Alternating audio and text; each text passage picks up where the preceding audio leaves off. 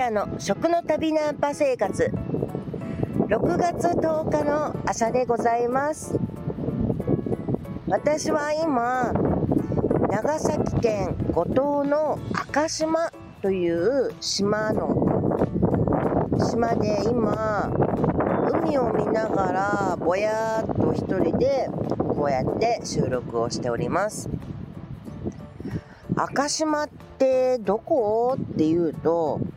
本当五島列島あるじゃないですか。でそこの中で一番大きいお島が、まあ、福江なんですね。福江っていうまああの五島市のまあなんていうか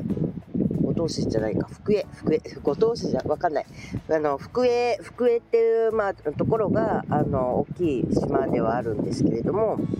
そこからそうですね。船で40分ぐらいですかね。たさらに行ったところにある今人口でいうと 5, 5人かな？それぐらいの、うん、島です。ここの面白いところはあの全てですね。あの日常用水が全て雨水であの暮らしている島なんですよ。日本でも唯一の島です。唯一の場所ですね。もう完全に雨水だけで暮らしてるところ。つまり水道が通ってないんですよね。水道が通っていなくてそれであの雨水を溜めてあのタンクにだとかに溜めてですね。それであの全てのあの、えっと、お洗濯もそして飲み水も料理の水ももちろんトイレの水も、えっ、とお風呂で使う水も全てを雨水で賄っているんですよ。まあ、この赤島っていうところは昔は500人ぐらいまあ今日はあの昨日ねあのいろいろお話伺った今村さんご夫婦のうちの今村のあのお父さんの方ですね83歳のお父さんはまああのえっとこの赤島で生まれてそれで中学校まではここで暮らしてそしてその時その後あのまあ高校があの赤島の中にはないからだからまあそれでから福江に出てっていう感じであの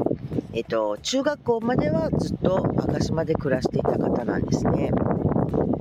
でその時なんかは実を言うと赤島では小学校も150人いたって言うんですよ生徒が。だからあのその当時は500人ぐらいのあの少なくとも人口がここの赤島にはあったんですけれども、えー、とその時もやっぱり全部、うん、と雨水で暮らしてたって言います。そんな本当になんか今今ではもう本当にここしか日本では雨水だけで暮らしてるところっていうのはないんですけれどもその雨水生活を体験したいと思ってそれで私はこちらにあのやってきました。でこれはですね、まあ、私がいろ今いろいろあの、えーと、活動雨水活動をしている中で、まあ、本当面白いなと思ってそれでお付き合いさせていただいている、まあ、笠井あの福井工業大学の笠井先生が関わっているあの、えーとなんか設備というかそういうものが、を、まあ、あの、作っている、まあ、島でもあったりします。で、こんな風に、もともとなんですけど、雨水だけで暮らしていた島で、やはり、そうすると、あの、雨水の溜め方って結構重要ではないですか。で、あの、雨水を、あの、綺麗な状態で、それで使えるように、だとか、それだとか、あの、えっと、より、あの、溜めやすく、するように、あの、うんと、広い、あの、なんていうんですかね、えっ、ー、と、集水するための、あの、装置みたいなのを先生たちが、ちょっと学生さんと一緒に作ったり、なんていうことをやっていたってことなんですね。いや、ほんとね、面白かったです。すごく。まあ、雨水だけでっていうことは単純にもう本当に普通に暮らすだけなんですよ。雨水で生活、完全、雨水完全生活なんて言ったって普通に結局はあの暮らすっていうだけの話なんですよね。今まで私たちが普通普段使っているのは水道水だったけどこちらでこちらでは雨水が当たり前だったっていうそんな感じ？そうだなーなんて思いましたでもねまあ私の場合ねその雨水完全生活っていうだけじゃなくってここでちょっと本当にお泊まりしようなんて思ったりするとですねここあの当然なんですけれどホテルみたいなのはないんですよ。だからここであの1泊して暮らそうかなって思ったらそしたら、まあ、テントの生活なんですよね。でだからテントを使いましテント使わせてもらいました。でテントテント張ってっていうあのそしていろいろご飯を作ってそして生活をしてたわけなんですがそうすると私なんてですね超インドアの人間ですよ。超インドアのカスヤですから、だからもう、こんな、なんていうんですかね、あ、すいません、途中で途切れてしまいましたが、というのが、私、また例のごとくですが、あの、充電が切れてしまったんですよ。だから、あの、ギリ、なんとかギリギリ、そこ、うんと、下書き保存のところまではなんとか完了して、それで今、続きを喋っているのは、えっと、長崎の本土に今到着したところでございます。一応ちゃんと充電もしたので大丈夫だと思っています。で、すっごいだからもう朝どころか、まあ遅くなっちゃったんですけど、何せですね、赤島を出て、そしてあの長崎の本土までたどり着くには、一回、えっ、ー、と、福江の方まで、えっ、ー、と、船で定期便で行ってそしてそこからさらに、まあ、ジェットフォイルに乗ってそれで、えーと、福江から長崎の方まで船乗り継いでやってきた。はい、ということでようやく今本土に本土にたどり着いてそれで収録を再開できるようになりました。はいもうねやっぱりね赤島遠いんですわまあ、五島っていうことで福江に行くのだって結構時間かかる上にさらに そこからあの定期便が1日2便しかないんですけどそれに乗ってっていう感じになりますのでだから、まあ、まあ、今たどり着いてほっとしております。充電もちゃんとできました。ということで、えーと今再開しているんですがまあ本当ね、あの私、雨水生活してっていうことで、初めてあのテントで、もう超インドアなカスヤが、まあ、うんと、一泊したんですよ。まあちょうど、あの、お世話になるあの漁師さんのあのいとこの方と、それとそのお友達たちもちょっとちょちょうど合流したものですから、だから、なんか、本当みんなでちょっとテント生活してたんですが、もうそう、あの、焚き火をするっていうのだって、全部ですね、あの、海辺のところから流木を拾ってきてですね、そしてそれを流木を集めて、それを、あの、うんと、火に、火をそこで焚き火を起こしてっていう感じでやって、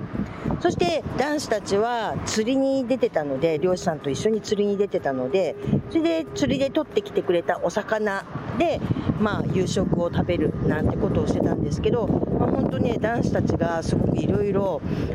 お魚釣ってきてくれたので、だから、まあ、カンパチの刺身とかね、すごい美味しかったです。して私としては初めてのテント。もうね、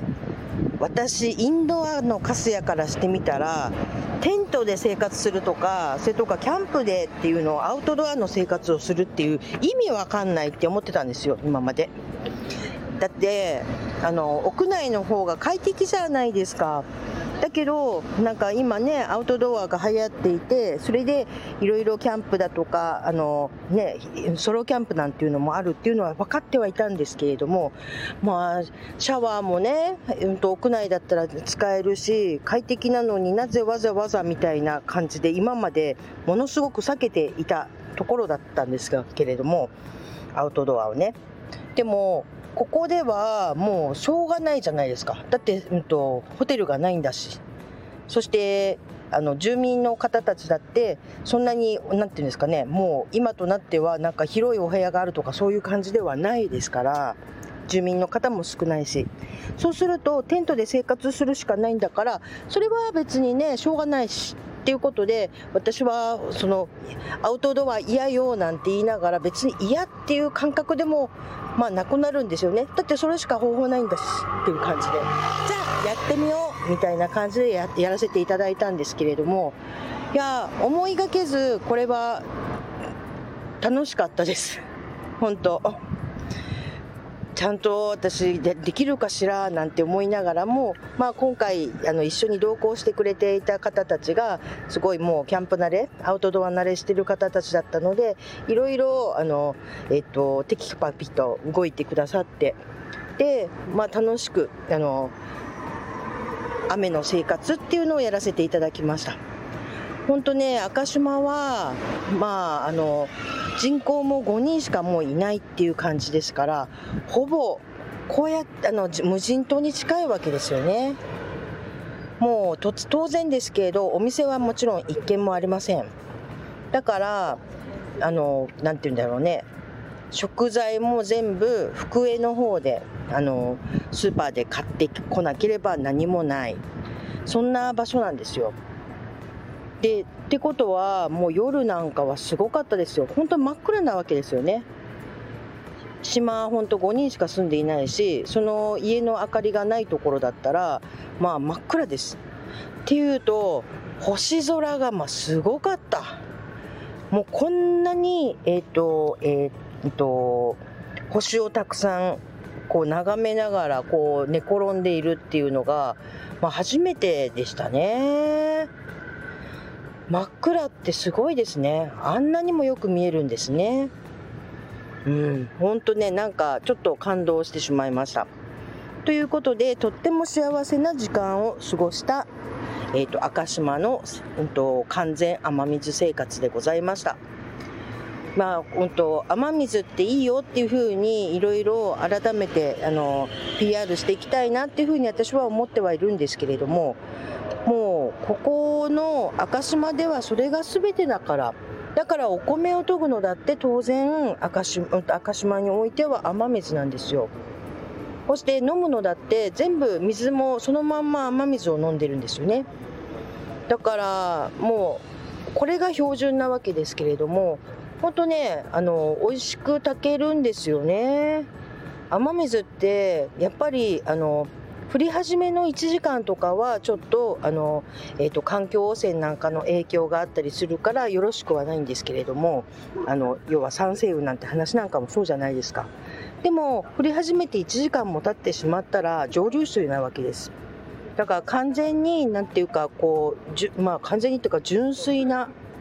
純水って言われてるやつですね。ピュアウォーターって言われているミネラルを含んでない軟水です。だからとってもすっきりした味で本当にいろんな食材の味がはっきりとあの引き立つ。そしてコーヒーなんかもすっきり飲めるそんなお水でございました。お洗濯だって本当に泡立ちもよく本当になんか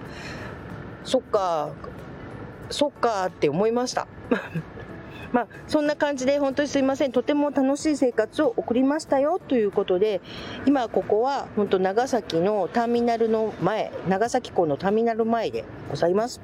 ということでまたここも本当に、えっと通行人の方たちがいるようなところで今こうやって語っておりますので、まあ、結構早長く話しちゃいましたね。まあ、そろそろこれで一回終わらせていただきたいと思います。すごい遅い時間の配信になってしまって申し訳ありませんでした。